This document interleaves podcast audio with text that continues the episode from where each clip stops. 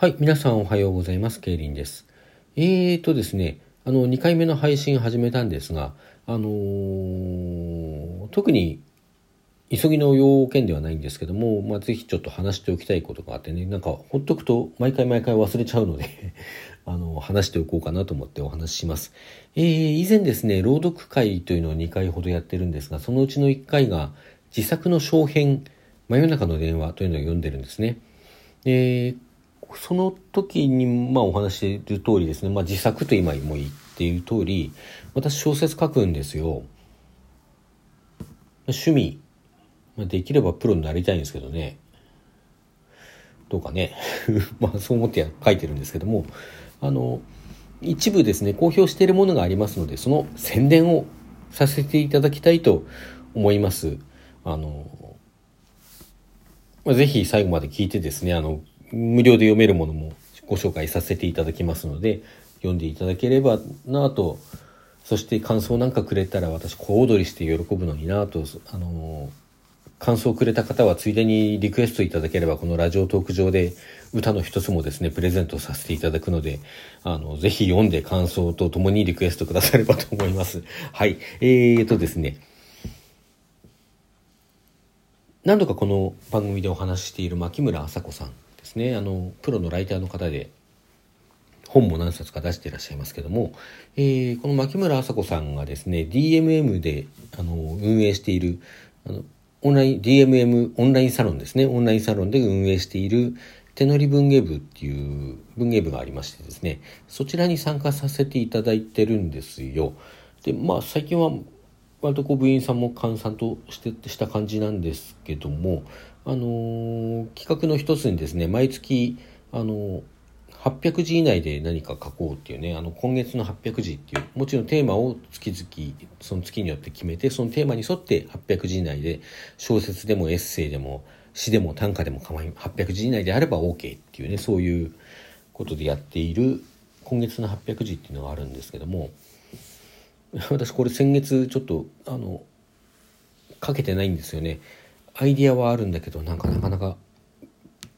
文章にならなくて書けてないんですけど。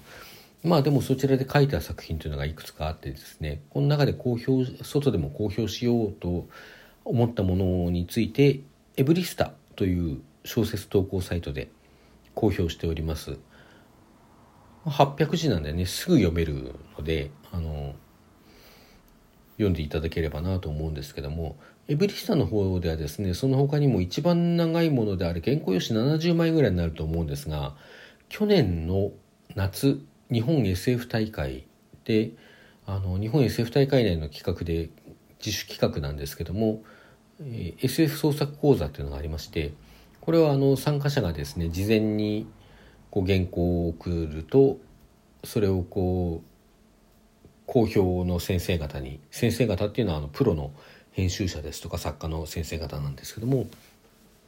こう送付して読んでいただいてですねそして当日こう公開処刑というか公開であのご好評をいただくというそういう企画があるんですがこちらの方でですね書いた去年書いた出品した作品です。えー、と星に願いをと言って、まあこれ実は原型は中学生の時に書いたですね、もう願望充足小説なんですけども、まあ話にならなかったものを、ちょっとこの辺とこの辺いじって細部をなんとかすれば形になるんじゃないかっていうのをこう、まああるきっかけで思いつきまして、それでリメイクしたものです。まあ割と好評いただいているので、こちらもあの無料でアップしてあります。あのあとその中間でエブリスタに挙げているものの中では一番ですね好評いただいているのが短いエッセイなんですけど「焼け酒天末期」というのを挙げていますね。あのこちらはなんか面白いみたいでももちろん私は全て面白いつもり面白いと思うから挙げてるわけなんですがあのこちらは非常に読みやすく面白いようでご好評いただいております。えーと、エブリスターで上げて、あ、あと一つね、あの、今年の春に、本当はこう本編をアップするはずだった、まだかけてないんですけども、あの、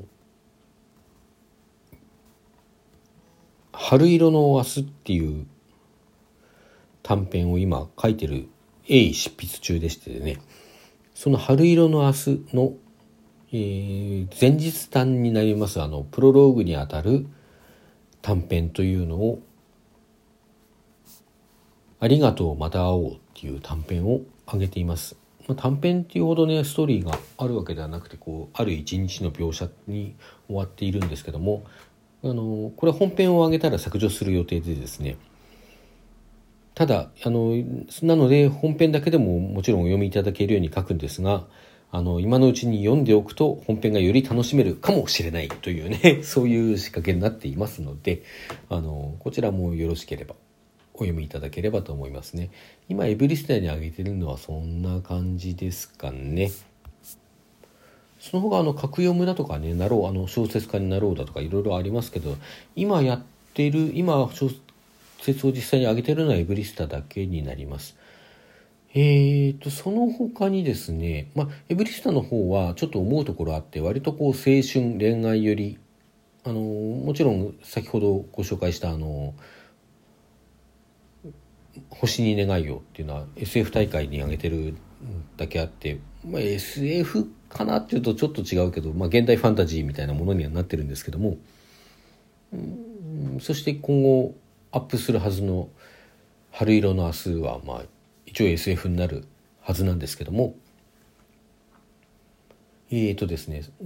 まあそういう感じでエブリスターをやっていてそれでもこう SF であってもファンタジーであってもちょっと恋愛要素のあるようなね青春要素のあるようなものっていうのを中心に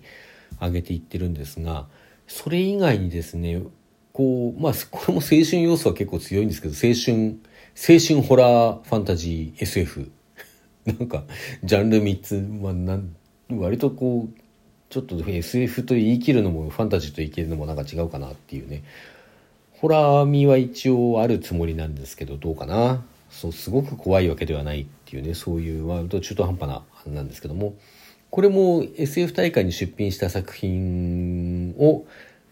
の2編とそれのこう続きにあたる1編というのをまとめたですね。放課後の調律師というまだこれ続き書かれる予定はあるんですけども。えっ、ー、と一言で言うと、俺版のプリキュア。まあ、本当にプリキュアやろうと思って書き始めたんですけども、だから最初の構想では、あの、女の子主人公2人が変身して戦う友情物語っていうような、えー、構想があったんですけども、まあ、いろいろ書いていくうちに変身っていうのはなくなりましてですね、結果的にはこう、まあ、友情要素はありの、えー、歌で怪異を払う話というふうに、まあ、よく紹介させていただいてます。これはあのファースト読者は大体俺の妻なんですけども「俺の妻絶賛」というね こう太鼓判がついてるので